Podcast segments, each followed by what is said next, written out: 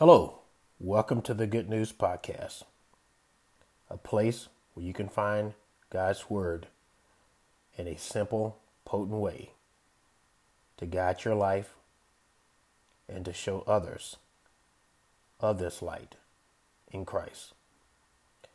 In a moment of time, we look forward to traveling on vacations, going to beaches, road trips, and other places throughout this world for relaxation, peace, and happiness. While I have watched Escape from Alcatraz well over a dozen of times, and also have toured the prison nearly two decades ago, the question always arises Did they escape? Did they get past the frigid waters? Did their materials last? Did they ever go back out in society and live a quiet life? Many questions come to our minds. When it comes to our spiritual lives, there are two final destinations with no alternative routes. We can judge throughout this world many people, including our loved ones but will never know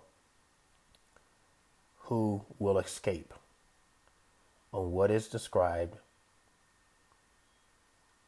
as one, a pleasant eternal dwelling, or two, a very dark weeping, gnashing, and hot place. God has the best map to follow for your soul to rest in everlasting comfort and love.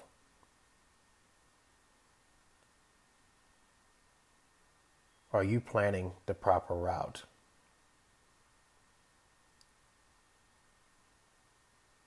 Are you centered in Christ?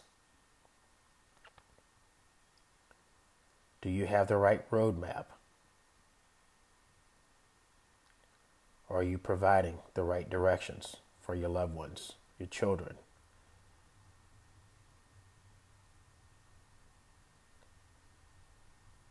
God is there.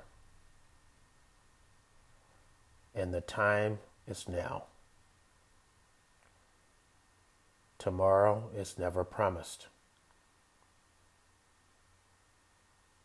But today, He gives us the opportunity to turn away from a route that leaves more question than answers. It is better to follow Christ's map,